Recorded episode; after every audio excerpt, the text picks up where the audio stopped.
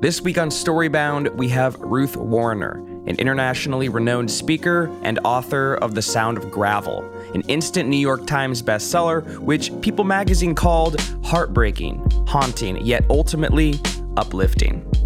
Ruth's story is an intimate, heart stopping story of courage and triumph. The 39th of her father's 42 children, she details her tumultuous childhood, coming of age in a polygamous family in rural Mexico. She offers an unforgettable portrait of the violence that threatened her community, her fierce loyalty to her siblings, and her own unshakable belief in the possibility of a better future for them all. Ruth escaped to the US with her youngest siblings in 1987, putting herself through college and graduate school while raising her three younger sisters. She taught high school Spanish for many years before becoming a writer and small business owner in Portland, Oregon.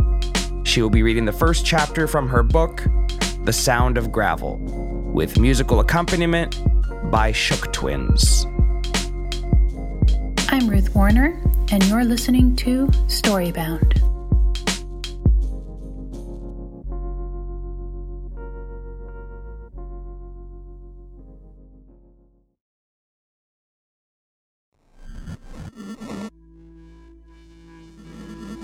Welcome to Storybound, presented by LitHub Radio and the Podglomerate.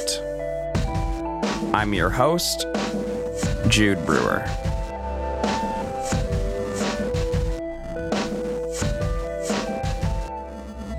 You are about to travel to where Ruth Wariner grew up, a small town in the Mexican countryside, 200 miles south of El Paso, Texas. And that small town is Colonia LeBaron.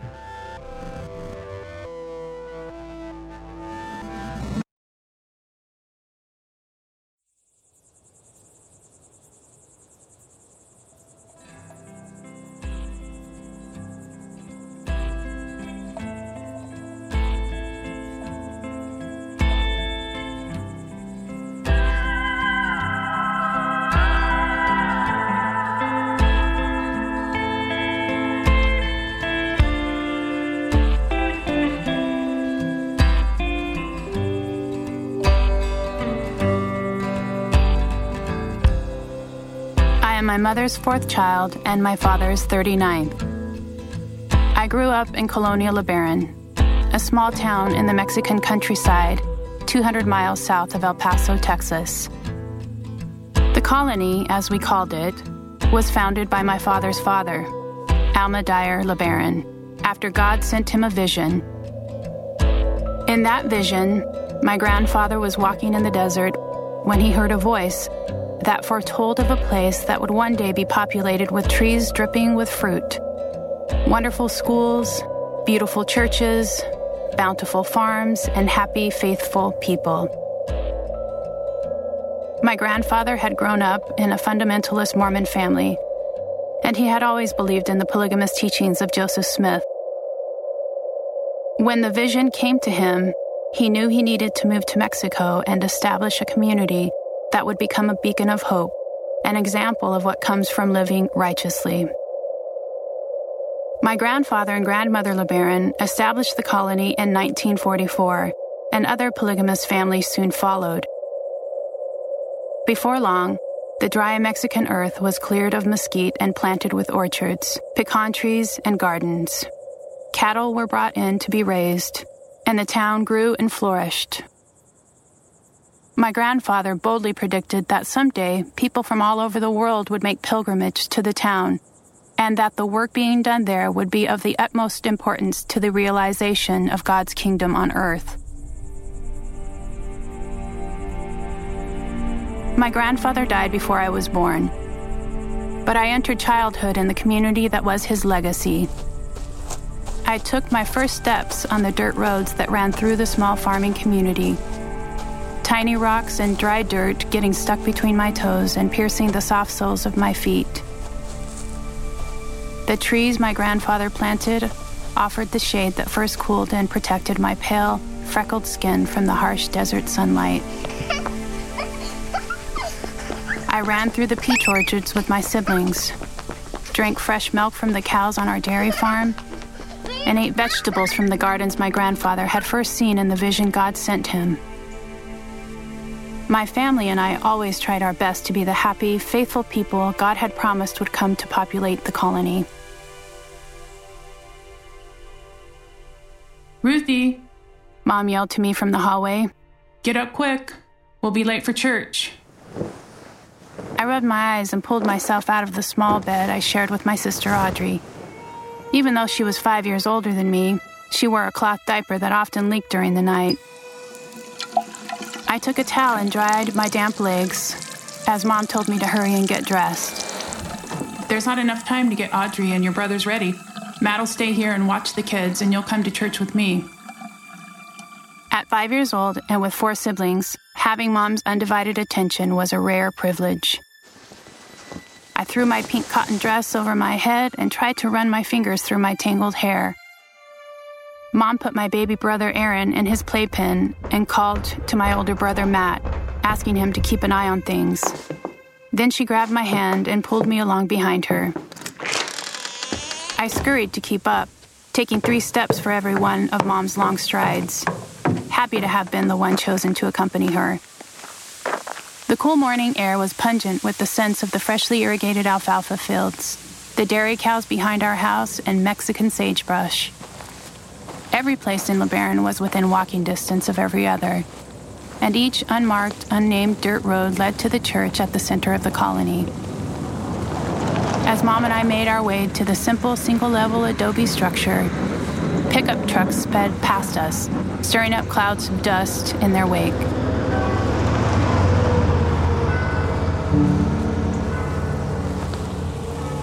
As we got closer, we heard the strains of a piano and singing voices flowing through the two black wooden doors. We're already late, Ruthie. Mom said, looking down at me through the plastic frames of her glasses. I was used to hurrying at her side. We were always late to everything. Mom and I rushed past the few saddled horses tied to the crooked wooden post that held up the barbed wire fence surrounding the churchyard. The singing voices grew louder as we entered the church, and Mom searched the large, white walled room for empty seats. The black wooden benches were full of congregants women in Sunday dresses, nude nylons, and high heels, men in cowboy boots and Western shirts tucked into tight jeans under leather belts with big silver buckles. We crowded into open seats as Mom pulled out a hymn book from a wooden pocket on the back of the bench in front of us, cocked her neck forward, and squinted to peek over someone's shoulder to find the right page. I loved standing next to her in church. I was mesmerized by her eyelashes, which were usually so blonde that I couldn't see them. But on Sunday, she wore light brown Maybelline mascara and pearl pink lipstick that she dabbed over her lips and onto her cheeks. After playing three hymns, the pianist retired to a pew as a man stepped forward to utter a prayer, which a second man translated into Spanish for the Mexican parishioners on the opposite side of the building. Make sure no one can see your underpants, sis. Mom whispered, straightening the hem of my dress over my knees as the elder called for someone to come up and offer a testimony. Lisa, my stepfather Lane's sister, walked slowly, her head held high, the wooden heels of her strappy sandals tapping hard against the floor. She stood tall and spoke with confidence. She told us how thankful she was for the blessings that our Heavenly Father had given her. She talked proudly about her devotion to the cause. She said that even though it was hard to share her husband with her sister wives, even though she sometimes felt jealous, she knew in her heart that she was obeying God's will by living polygamy. Lisa said she loved being a mother and that she was grateful to be the caretaker of the beautiful spirits the Lord had sent her. Then she thanked him for giving her a good, righteous man to father her children. After all, she said, it is better to have 10% of one good man than to have 100% of a bad one. The women of LeBaron were always saying that, and Mom always nodded her head in agreement. As Lisa spoke, I gazed at the three large black and white photographs that hung behind the red carpeted pulpit. The middle photo, bigger than the other two, was of a man with a round, shiny forehead and a square jaw. His dark hair was combed straight back, a few thin strands stretched flat over a bald spot. He wore a crisp white shirt buttoned to the top with a dark tie and matching jacket. His full lips were closed, and he didn't smile, but he had kind and happy eyes that stared out with confidence and authority. This was my father. He had been the prophet of our church. He died when I was three months old, and no matter how many times I begged mom to tell me about him, I could sense that there was a lot about my dad that I'd never known. Did he like playing board games and hiking in the Mexican hills like me? Did he like chocolate ice cream or did he prefer my favorite, old fashioned vanilla? Everyone always said my dad was the kindest, most faithful, God fearing man they knew. I wished I could remember what life had been like when he was alive.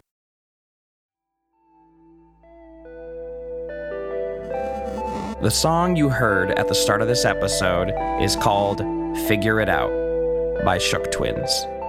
And now for a quick commercial break.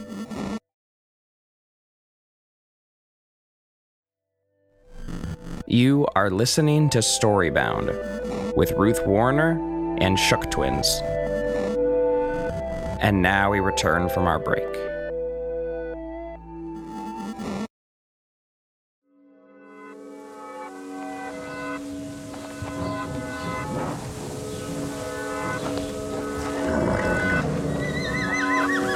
After the service ended, Mom and I walked back to the farm slowly, relishing the warm sun on our shoulders and stopping to say hello to our friends and neighbors along the way. Very few of the homes in LeBaron had telephones, and Sundays were a good chance for everyone to catch up. Mom stopped to talk to Lisa, who was not only my stepdad's sister, but she had also been one of my dad's wives. Even though she was much older than Mom, they were still good friends. I loved your testimony this morning, Mom told Lisa. It really inspired me. Thank you, Kathy. Why don't you bring the kids over next Saturday and we can have dinner at my house? Lisa smiled, her skin wrinkling around her eyes.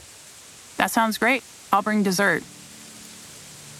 Mom and Lisa said their goodbyes, and Mom grabbed my hand, pulling me toward home. We'd better get home to Audrey and your brother. The streets were quiet as we walked past adobe homes with spacious yards and gardens surrounded by barbed wire fences. The farther we got from the center of town, the more spread out the neighborhood became. Eventually, we walked past our neighbor's farm and reached the tall earthen banks of the reservoir. 500 feet long and 50 feet wide, the reservoir brought water to our irrigation ditches and those of the neighboring farms.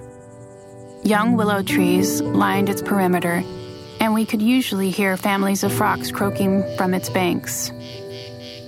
It had been built as a community water supply, but it served as the colony swimming pool too. Adults and children came from all over to frolic and swim in the open air tank, diving into it from a giant pipe that pumped fresh water from a deep well.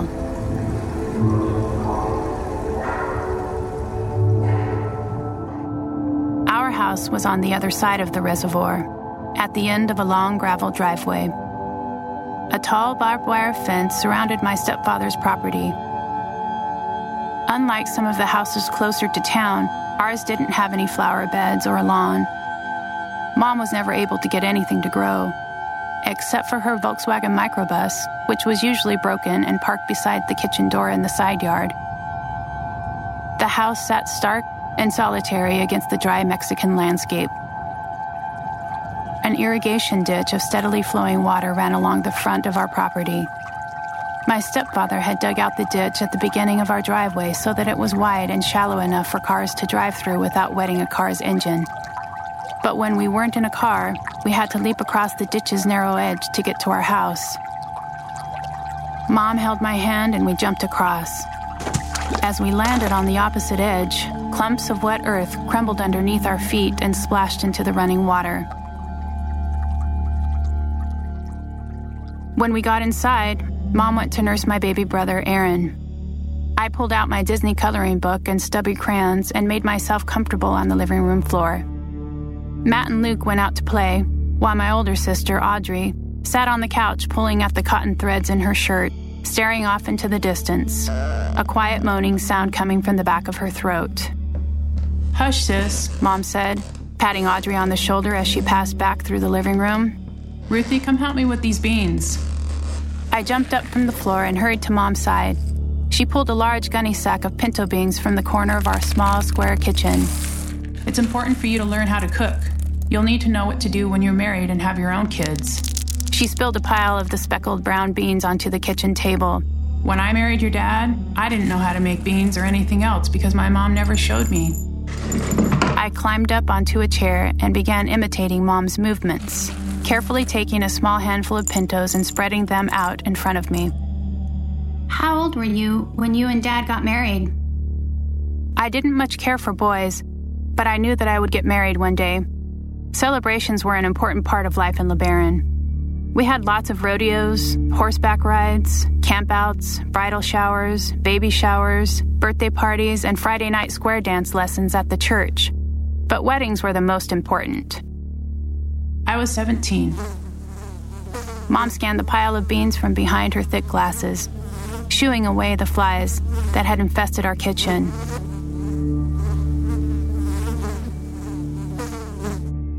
My siblings and I loved hearing the story about how, on one of my dad's mission trips to Utah, he climbed to the top of a mountain where he was visited by several resurrected prophets, including Jesus, Moses, and Joseph Smith. They told my father that he had been selected to lead a congregation with Colonia LeBaron as its Zion. Out of this visitation, Dad's church, the Church of the Firstborn of the Fullness of Times, was born. My father believed that polygamy was one of the most holy and important principles God ever gave his people. He preached that for a man to reach the celestial kingdom, the highest level of heaven, he had to have at least two wives. If a man lived this principle, he would become a god himself and inherit an earth of his own, one just like our earth. Women who married polygamists, loved their sister wives, and had as many children as they could would become goddesses which meant that they were their husband's heavenly servants. Salvation came from freeing oneself and others from the moral turpitude of Babylon. My dad had visions in which God foretold the destruction of the United States, which my dad believed was a modern Babylon. That's why he ended up doing much of his missionary work in the Babylon among Babylons, Las Vegas. That was where he first noticed my mom.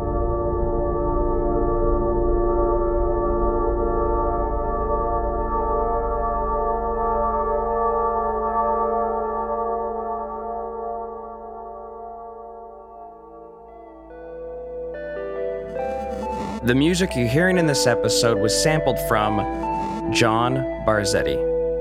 And now for our final break.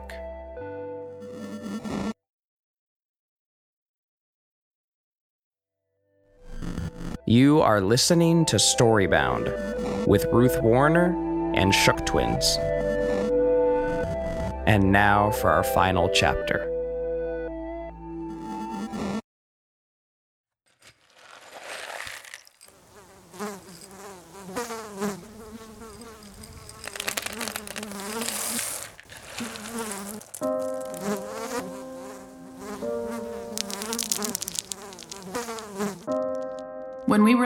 Las Vegas, your dad asked Grandpa if he could court me. Court you? What's that? It means that he wanted to get to know me so that he could marry me. Mom slid more beans across the tabletop. They sounded like plastic pieces moving over a checkerboard. I was 14 years old when I first heard about your dad. We were living in Utah, and your dad and his brother Ervil were on a mission trip there. One day they put a pamphlet on Grandpa's windshield. Grandpa saw the pamphlet, took it out from under the windshield wiper, and brought it home. Mom paused to take another handful of beans from the sack. She spread them out on the table and picked out the rocks and dried weeds before sliding the beans into a pot on her lap. That pamphlet changed my life. Not long after Grandpa read the paper, he started asking questions at church. Questions about Joseph Smith's original teachings and why polygamy was no longer a part of the Mormon way of life. Not long after Grandpa started asking those questions, he was excommunicated from the church. That's when we moved to LeBaron. When the bishop made your grandpa leave the church, grandpa took it as a sign from God that your dad was right, that the LDS church had lost its way. He bought property in LeBaron and moved us down here. Did you like moving to LeBaron? I asked, trying to imagine a time before my mom lived on the colony. Well, sis, it was a real shock for me. I really missed my friends in Utah. I had always been shy, so it was hard for me to move to a new place. Mom looked down at her pile of beans with a somber expression. But our time here didn't last long. It was too hard for Grandpa to support us in Mexico, just like it is hard here for a lot of people even now. So Grandma and Grandpa eventually moved us to Vegas. A lot of your dad's followers were living and working as builders and painters in Vegas. Grandpa and Grandma bought a diner there and called it the Supersonic Drive In. I worked there as a waitress, a waitress on roller skates. And that's where you met my dad? Well, I knew about your dad before he first saw me at the diner. Grandpa had been going to your dad's church for about four years by then. I had a dream about marrying your dad, and I told your grandpa about it. So he said yes when your dad asked to court me. Our wedding was just a few months later. I became your dad's fifth wife in a small ceremony right here in a living room in LeBaron. In our dark, bare walled kitchen, far from the lights of Las Vegas, I watched Mom's lightly freckled arm slide another clean pile of beans off the edge of the table into the pot and thought about how different her life was now. Mom had five kids my older sister Audrey, my older brothers Matt and Luke, and the baby, Aaron. Mom always seemed worried and exhausted. I liked imagining her skating around a diner, serving hamburgers to my dad. But, Mom, didn't you like Las Vegas? Why did you want to leave? Of course, I loved parts of our life in Vegas, Ruthie. I made lots of friends there, and I loved music and dancing, but I felt like I wanted more. That's when I started to like your dad. I was only 17, but I had been going to his church for four years, and he inspired me to live a life for our Heavenly Father's purpose. I wanted to be a part of his big family and help with his work in the church. Mom stopped cleaning the beans for a moment, sat back in her chair, and rested her thick brown hair against its back. Hmm. She always cut her hair herself, and always just above her shoulders in short, feathered layers. She smiled as a faint whiff of fresh cow's milk drifted through the kitchen window. It mingled with the scent of the green alfalfa fields outside and the cheese curds we kept in a pan on the stove. The kitchen always smelled like the little mice that scampered along the walls, the cows in the fields outside, and the Mexican sagebrush on the nearby mountains. Her beans all clean, Mom stood up and scooped my little pile of pintos into her pot. She knelt down underneath the wood framed window and filled the pot with water from the spigot that sprouted right out of the cement floor. Mom put the pot on the propane stove and lit the burner with a match. The stove top hissed and the air smelled like sulfur. Mom stirred the beans a couple of times, then went to go check on Audrey, telling me to watch to make sure the pot didn't boil over. I couldn't imagine a time when she didn't know how to cook. I couldn't imagine a time when she didn't have kids. I sat in the kitchen thinking about how different my life would be if my dad hadn't died. If he were still alive, Mom would be happy and would stop worrying all the time about how much it cost to feed all of us and how Audrey seemed so troubled. If my dad hadn't died, maybe my grandparents would still live in the colony with us. I just couldn't understand why my dad had been killed. I knew my Uncle Ervil had him shot. Everyone in the colony knew that. Ervil and his followers sent lots of letters to our church elders threatening to kill more people and bomb the town. Mom said that Uncle Ervil was wanted by the FBI and that they had people looking all over Mexico and the United States for him. Each time we got a new threat, Mom would tell us to keep the doors locked. And if I'm not home and you hear gunshots and explosions, she always said, take your baby brother and run to the peach trees. Cover him and lie down in the dirt so no one can see you. Uncle Ervil was like a ghost haunting us. Knowing that he and his followers were still out there terrified me. Would Ervil come back for me? And what would happen if he murdered my mom the way he had murdered my dad?